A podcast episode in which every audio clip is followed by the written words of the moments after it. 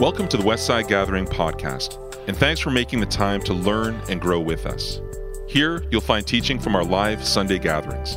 After the message, we'll say a little more about our church and how you can connect. But for now, let's jump right in. All right, let me shift gears um, and ask you this question. I, I love this when, when people say this, like, I'm going to say this, and you're like, well, we can say this in any way, but there's two categories of people. And of course, you can like fill in the blanks with what that might be. But I'm going to talk about two categories of people that I think exist in the world. You ready? Good drivers and bad drivers. Isn't that true? Is that right? Good drivers and bad drivers. Let's be more specific.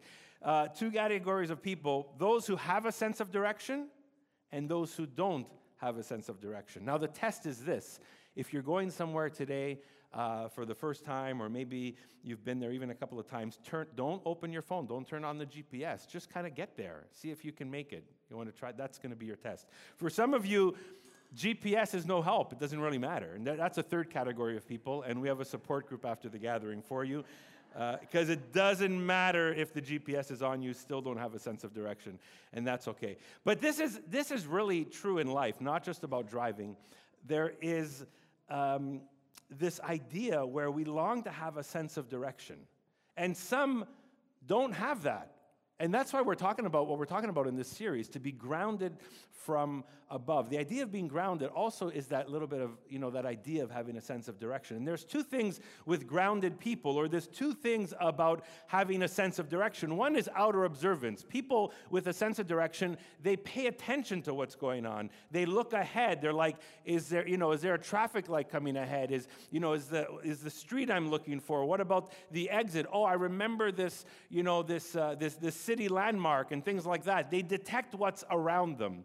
But it's, it's even deeper than that. It's like an inner orientation of they know where they're going.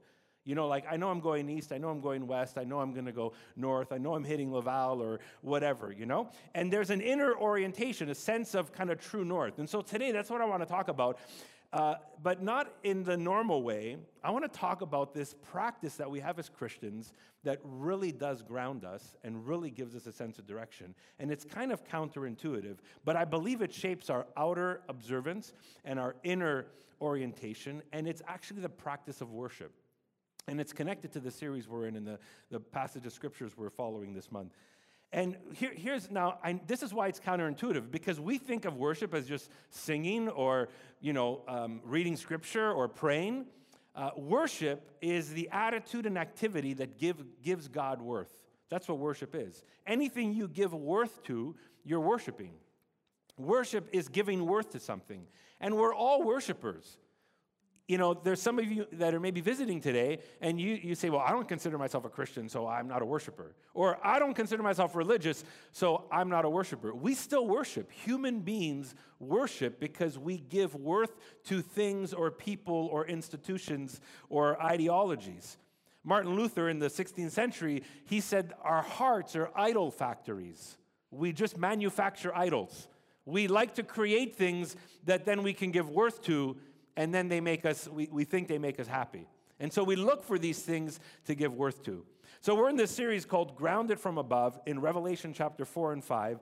And if you've been with us this year or tracking with us, you already understand that we're going to do these short mini series in the book of Revelation. And in these two chapters, the one we kicked off last week, chapter 4 and 5 in the next couple of weeks, this vision that the Apostle John sees he sees a picture of heaven, God's space, God's realm. And what he sees there, among other things, and even though he's going to find out information about what's coming next in his life and historically, John, John's vision is filled with worship. It's filled with worship. And this is, this is important for, under, for us to understand. Many people have struggled with Revelation and talking about Revelation. And uh, one of the reasons is they've put Revelation only in the predictive category, like Revelation predicts the future. And we've already said, and I hope we're going to see as we keep looking into this book, that it's more pastoral and prophetic than predictive. There's, a, there's definitely a bit of prediction there, but it's more pastoral and, and, and, uh, and prophetic. It's interesting because Martin Luther, who I quoted, he actually disregarded Revelation for its use of discipleship. He's like, there's, no merit into this book for discipling people. I think he was wrong, but I understood his tension with it. Because when we read the book, we're like, well, what am I supposed to get from this letter that has all these images? But one of the things that Christian history has affirmed is that Revelation is a book of worship. That Revelation is a, is a one big liturgy of worship.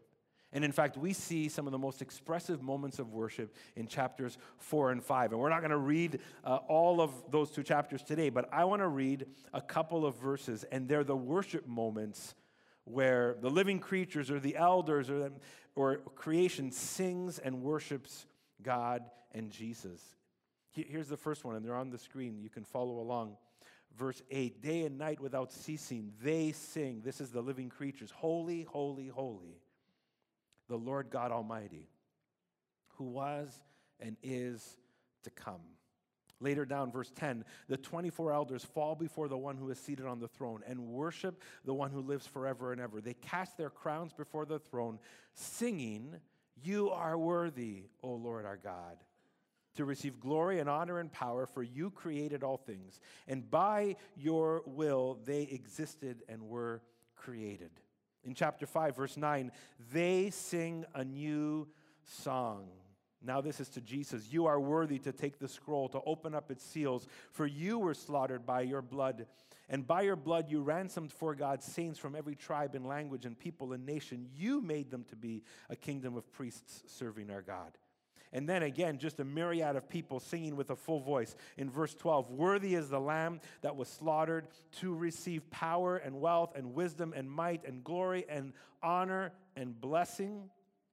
And then the last one, Verse 13 I heard every creature in heaven and on earth and under earth and in the sea and all that is in them singing to the one seated on the throne and to the Lamb be blessing and honor and glory and might forever and ever.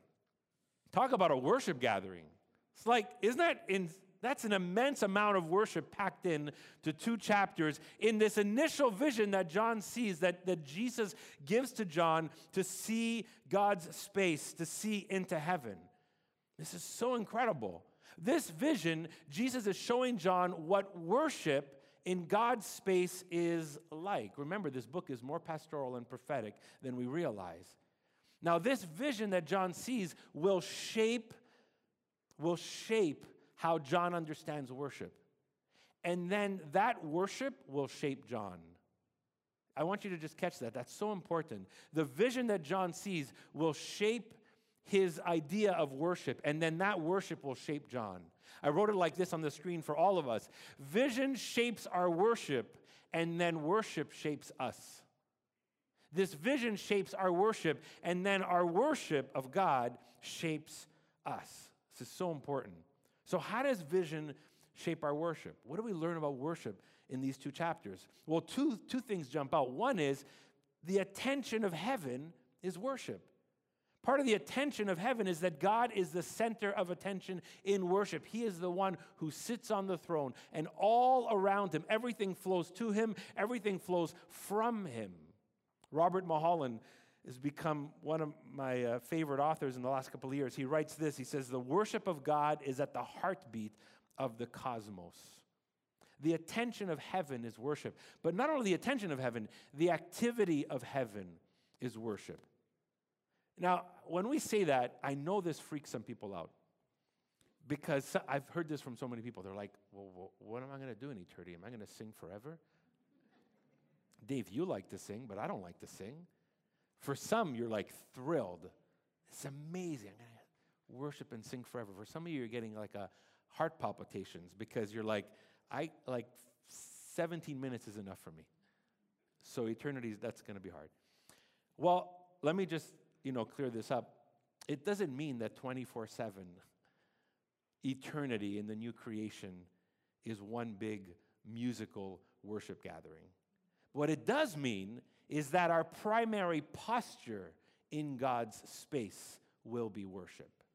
That our primary posture of our hearts, of our lives, of the direction of our lives in heaven, in God's space, in the new creation will be worshiped. And part of it will be expressed in singing and song, but the most of it will be expressed through our lives. Now, we don't got time to go into all that because that's not what this message is about. But this is important to understand. Just so I clarify that in case that freaks anybody out, so you're in the clear. However, in this moment, what John sees is a worship expression, and it's led by f- the four living creatures. We looked at that last week one that looks like a lion, or looks like an ox, or looks like the face of a human, or looks like an eagle, representing all of creation, worshiping God. They're leading the way, saying, Holy, holy, holy is the Lord God Almighty. They're affirming God's essence, that He is all might. And then the elders follow in response. They, they respond to the lead of this living creatures. And then in, ver, in chapter, uh, sorry, in verse 10, right? The 24 elders fall before the one who's seated on the throne and worship the one who lives forever and ever. And they cast their crowns before the throne, singing, You are worthy, O Lord our God. Okay, I want to try something. You want, we're going to split the room in half, okay? And this half is going to be like the living creatures, and this half is going to be the elders. You guys ready? Dorothy, can you, like, you're going to help this side be like an awesome choir, okay? And who on this side, like anybody on this side? I don't know, I'm not identifying like that kind of person. Sorry, okay. We'll just we'll just try, okay? Oh, I, I hope I don't start too high. So you guys are gonna do, you're gonna lead the way like the living creatures, and you're gonna sing holy, holy, holy. You guys ready? Go for it. Holy, holy, holy. Awesome. And you guys are going to sing, You are worthy, O Lord our God. You ready? You are worthy, O Lord. Okay, this side, you ready? Here we go. Holy, holy, holy. Okay, now the others go. You are worthy. Oh, okay, I'll be Dorothy over here, okay? All right, God. Here we go. Here we go. Holy, holy, holy. Okay, how do we bring this up a notch? Here we go. Here we go. Sing it louder. Holy, holy. Okay, everybody stand. Let's do this. Put your hands together. This side, go.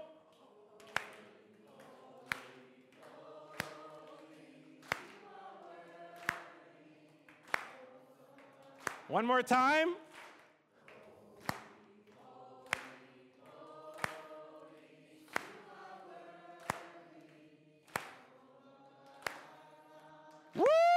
Was awesome. Okay, you guys can have a seat. I love that was amazing. I, I had no idea if that was to work. I thought like big flop on Mother's Day if that didn't work. Anyways, why is God worthy? Why is God worthy of this? Why is God worthy of this? Here we read that he's worthy two reasons. There's tons of reasons, but here's two reasons. For he created. That's what we read there in verse 11. You are worthy, O Lord our God, to receive glory and honor and power, for you created all things. God is worthy because he is the creator. And the created worship the creator because he created all things. So he's the creator. There's this new theme woven into chapter 5 as as chapter 5, the vision expands and starts to see Jesus in this vision. And this new theme is here in verse 9. They sing this new song, You Are Worthy to Jesus, to take the scroll, to open the seals, for you were slaughtered, and by your blood you ransomed for, God, uh, for God's saints from every tribe and language and people and nation, and you have made them to be a kingdom of priests serving our God. Why is Jesus worthy? Because he's Redeemer. So the redeemed worship the Redeemer. The created worship the Creator. The redeemed worship the Redeemer. We said this uh, back in our series in, in, in the fall that worship is a response to rescue, and the redeemed worship the Creator. This is part of the heartbeat of the gospel. Humanity is created in God's image and has been broken in their rebellion and sin and now and then separated in a deep relationship with God but the creator who created us in his image had a plan to redeem us even though we're broken even though we've rebelled even though we've sinned And heaven sings about this forever. Ephesians chapter 3 verse 10, Paul tells us that that like the, the, manifold wisdom of God is reflected into the heavenly realm so they can look back and say, "Oh my gosh, this is what the gospel is doing." The created and the redeemed worship the creator and the redeemer. And this vision shapes our worship. This vision we're seeing shapes our worship. It tells us why we worship, it tells us who we worship, but it also gives us an understanding of how we worship. And I want to come back to these three actions because, like I said before, the vision shapes our worship, but the worship then shapes us. The worship shapes us. And so I want to come back to the, to, the, to the posture, to the actions of the 24 elders. And it gives us a path to how worship shapes us, to what we're learning now, not just how the vision teaches us to worship, but then as we engage that worship in activity, it begins to shape us. And here's the first thing it shapes us to acknowledge God. That's the first thing, right? The elders fall before God. And this, this helps us understand they recognize who God is. So their falling before God means they recognize and acknowledge who He is. There's a recognition. That's the basic step in worship. We would never worship God if we didn't acknowledge Him.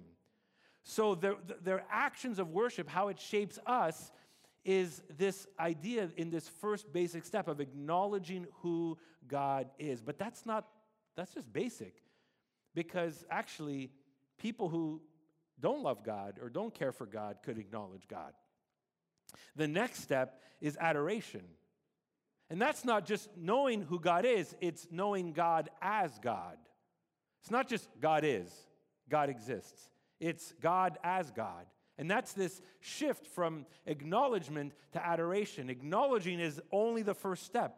And why I say that is because if we look back or look ahead into Revelations, into, into the rest of the chapters, even the beast that comes out of the sea that represents the opposition to God's will acknowledges who God is.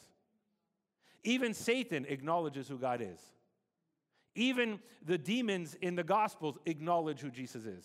They're not worshiping him. It's the first step to worship, but it's definitely not worship. It's just acknowledgement is the first step. The next step is adoration. They fall before him in worship. That's the vision there.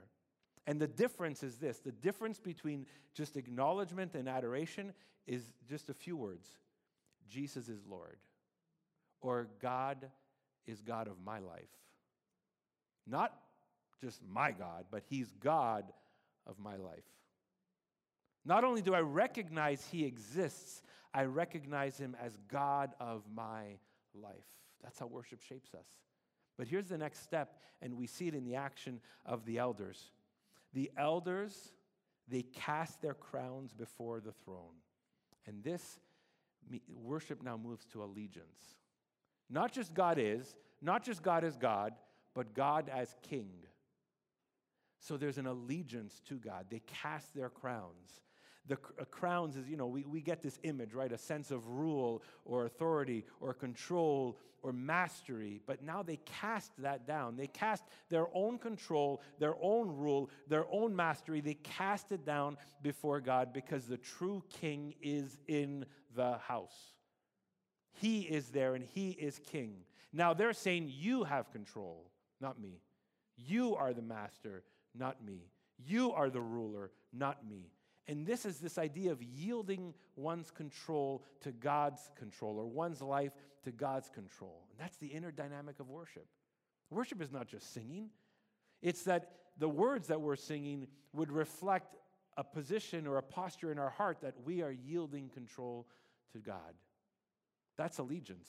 And I love the movement of the elders God is, God as God, and God as King.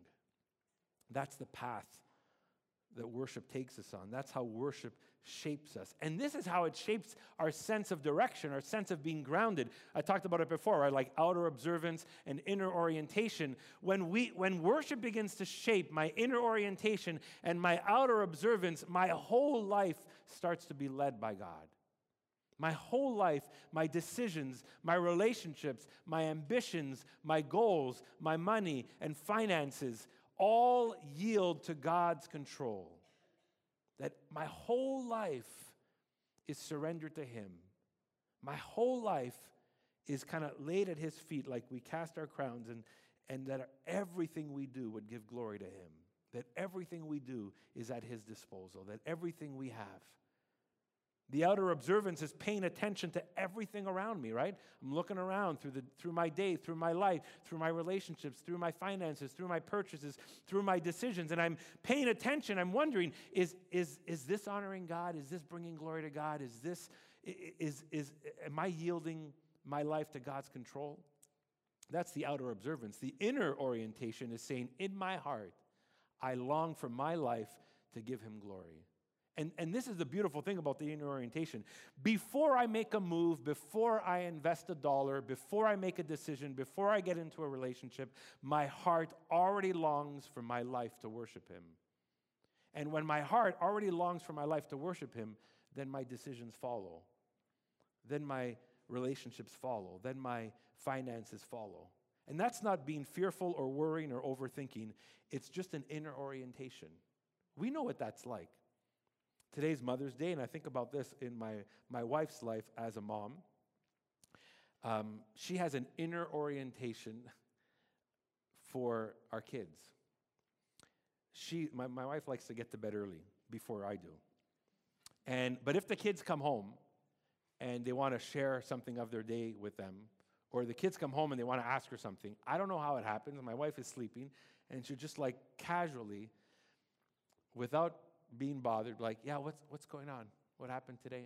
Tell me, what do you need? Now, I know this is an inner orientation because when I wake her up, it's another story. she does not she does not respond to me in that way when I wake her up. She's like, Dave, seriously, I gotta wake up in the morning. I'm like, where's your inner orientation for me?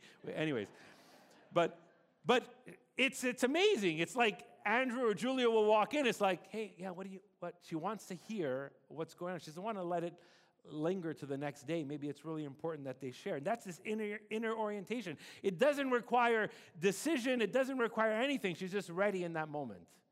That's her inner orientation towards the kids. That's in that moment. I see the outer observance in that because she's paying attention to the kids' lives. She's, she's sitting down and watching stuff that they might watch and other things, and I see that. She's paying attention. And so there's an outer observance and inner orientation. That's the kind of example that is. But now turn it towards what it means to have a life in inner orientation towards God and outer observance in our lives, wondering, what's He doing? What's He up to? How am I responding? I see this in many of people's life in our own church, some who serve.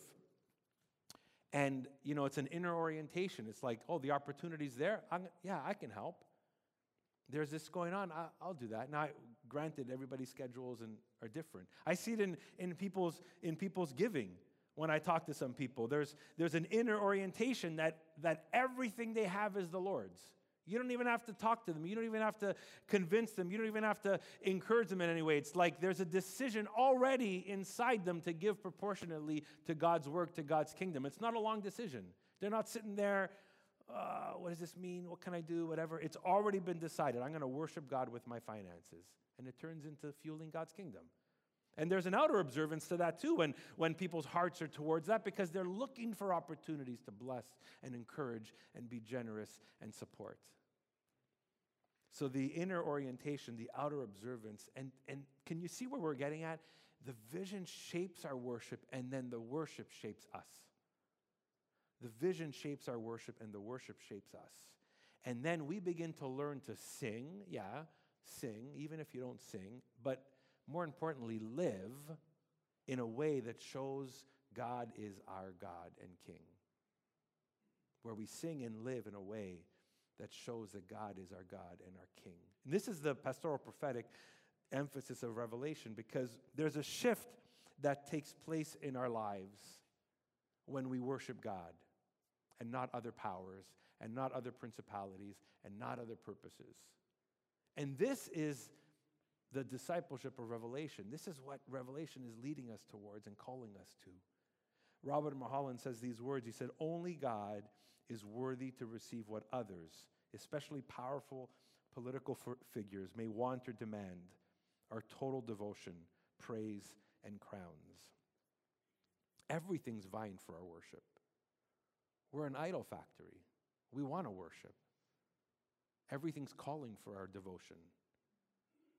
Revelation is apocalyptic, it, it unveils this tension in your heart and in my heart. The tension that John felt, the tension that the churches in, in Revelation felt that we looked at last month, the tension that Christians would face as they lived in their world under the rule of Rome. Whether it was the opposition or persecution, whether it was the luxury, they lived in that tension, that tension of who and what to worship. And as we continue in Revelation one day, we're going to see that the beast that represents the opposition to God's will, sometimes uh, political powers, cultural principalities, they, the beast commands our worship. The powers in our world are hungry for your worship. The powers and principalities in our world are hungry for our worship. They're hungry for my worship. The mall is hungry for my worship. Politics is hungry for my worship. Industry is hungry for my worship. Wealth is hungry for my worship. It's hungry for your worship too. These powers and principalities are hungry for us to give them total allegiance and us to be totally devoted to them. Revelation, the, the vision shapes our idea of worship so that worship will shape us. And here's why because anything we worship other than God will slowly deplete us and potentially destroy us. Some of these things that long for our worship will end up eating us up from the inside. We just don't realize it yet. We just don't see it yet. How ideologies and, and, on, on the right and on the left has, has commanded people's worship for the last two years. And people are making jokes about it too. Like Jim Gaffigan was, he's a comedian, and he's like, you know, what happened with our families? We can't even talk to each other anymore. We go so mad. We get all mad and we're like, well, see you at Thanksgiving. We'll fight again. Because this stuff that has commanded our devotion is slowly eating us up inside. But Jesus keeps telling the churches through Revelation be faithful, be faithful till the end. You will receive life. Be faithful. If you're faithful, you will not be depleted, you will not be destroyed, but you will be rewarded and restored. Big difference. See, when we, when, God also commands our worship, but God won't deplete us and destroy us. God will fill us and restore us and promises us life and life to the fullest. And here's the beautiful thing worship reminds them of who God is and who they are in the middle of that tension. Remember, the readers of Revelation, the first readers of Revelation, they had to really live through the tension of what it meant to be citizens of heaven and residents of Rome we too have to discern and live in that tension of what it means to be citizens of heaven, residents of earth. And you're like you know those of you who know me, you know that I like being a resident of earth.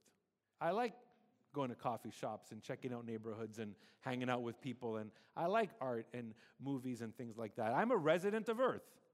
Right? Earth stuff. It's okay. We're humans. And some of the beauty and creativity in our world is not bad. And some of the ways we organize ourselves, even politically, is not all bad. But here's the tension I am a resident of earth, but I'm a citizen of heaven. And there's going to be a tension when we're citizens of heaven and residents of earth. They don't always gel, they don't always align. And our worship will shape us for that will shape us to recognize the tension, to discern the tension, to recognize the difference, and then to walk accordingly. I'm going to invite the team to come up as we want to close in a moment of worship in a second. But this reminds me, and you know, I don't have a Mother's Day message today, but I got two mother stories. And here's my second one. And it's my mom. And she said it to me this week. It was so crazy. I was thinking about this, the, how my mom, every time I'd leave the house, she's like, David, remember who you are. I just know that voice. And to this week, I swear, I was walking. I called my mom to see how she's doing. We talked about something. I, I'm 48. David, remember who you are? I'm like, I remember, Ma, I remember. But I know why she did that, and I know why she still why she still does it. Because our identity is who we are is so vital. We live in a world that just wants our attention. We live in a world full of distractions. She wants me to remember who I am so I won't detour or be detoured by everything else that's trying to shape my identity. She reminded me as a kid, she reminded me as a teenager. She keeps reminding me. And, um, and you know what? I'll admit it, I need reminding. I need to be reminded of that. The beauty of my mom is not only that she wasn't just saying, like, Dave, be who you are, be what you love, go do everything you want. No, my mom loves the Lord and, and is a Christian. So she was also reminding me in those words because I knew where they were coming from. She wasn't just saying, remember who you are, but remember who God created you to be. Remember who you are in Christ. Remember who you are. Remember who created you in his image. Remember who redeemed you. Remember who God is shaping you to be. She's also reminding me of that. And I want us to understand that our worship shapes us towards that. Our worship, when we worship, when this vision and revelation shapes our worship, our worship begins to shape us, and our worship actually reminds us who we are. Not just, not, not like the whole like YOLO and FOMO kind of mentalities in our world, but it's who we are in Christ. Because we live in the tension of being citizens of heaven and residents of earth. And so, even as we close today in worship, you guys can start as we begin.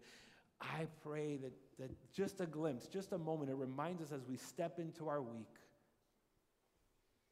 who God is as creator, who Jesus is as redeemer. In fact, they're both. They share that title, they share that role. He, they are worthy. They are worthy because they've created us and they've redeemed us. And then we respond in worship. That movement from God is to God as God to God as King. And when we worship, we're reminded of that. And we're reminded of where we stand in that relationship, too. That's what it means to be reminded of our identity, where we stand in that relationship. When we say, Holy, holy, holy, the Lord God Almighty. When we say, You're worthy to receive glory and honor and power. When we say, You're worthy because you have created all things, or because you have ransomed me, rescued me. We're going to pray right now and, and respond in worship. But if you're here today and you're just like you recognize that the other things in your life that you've worshiped have been depleting you, maybe even slowly destroying you. Maybe you're here today and you're not a follower of Jesus and you're longing to be free from that because you know the hold that it has on us. And I just want to pray with you. I want to invite you to, to make that shift from acknowledging who God is to accepting that He is God to recognizing that He's King. That's really the trajectory of becoming a Christian, saying, Jesus is Lord, Jesus is my King. And if you long for that, I want to pray with you and all of us today in how, even as Christ followers, we continue at times to feel that tension in our world. Let's pray. Father, for anybody today that longs to make you king, that longs to follow you, that longs to accept the invitation to follow your son Jesus and to call him Lord. Oh God, I pray that in this moment, Lord, as they are, are expressing their desire, as they're expressing this prayer, as they are acknowledging, Lord, the tension in their own life, that they, they long to worship the one who restores not the, not the things that destroy. The one who renews, not the things that deplete us. And God, for those who have made, recognized this today, whether here or online, and are just making this movement in their heart to make you king, oh God, would you respond to them? Let them know that they are welcome into your family as they make a decision to follow Jesus, your son and they recognize and confess all the other things that, have, that grab their attention, that have often been seen in their own detours and brokenness and rebellion and sin in, in their life, God. I pray for the beginning of renewal in them. And may we be able to be a community that encourages them and walks with them and helps them in next steps in knowing you and following you. God, I, I pray for everyone here. We all live in this tension being a citizen of heaven and a resident of earth. We all live in this tension. Lord, as we worship you, may we be reminded of who you are. You are God. You are King. You are Creator. You are Redeemer. And even as we begin to worship in song as we wrap up our gathering, may in that moment, Lord, may that worship shape us so we can head out into our world, into our relationships, into our jobs, in our homes in our neighborhoods, shaped by you. Lord, so our inner orientation would be a posture to glorify you with everything we have and all that we have. That our time and our resources would be fully at your disposal. And give us the discernment, the outer observance around us, God, to see what you're doing, to recognize the tension in our world as well, to respond accordingly, Lord. We so long for that. We so need that today. In Jesus' name, amen. Thanks for listening. We hope this message helps guide you on your spiritual journey of discovering the life and message of Jesus. We update this podcast weekly, so why not hit subscribe and journey with us? Who are we? Westside Gathering is a local church in the West Island of Montreal. We're a simple community of faith where we want you to feel welcome, even if you're not into church or religion. We meet every Sunday, but you can also find smaller groups, environments, and resources for all ages between Sundays. Find out more at westsidegathering.com. You can also find us on Facebook, Instagram, and Vimeo. We'd love to hear from you. Ask a question, ask for help, or let us know how we can pray for you. If you'd like to contribute financially, just go to westsidegathering.com forward slash giving. Until next time, peace.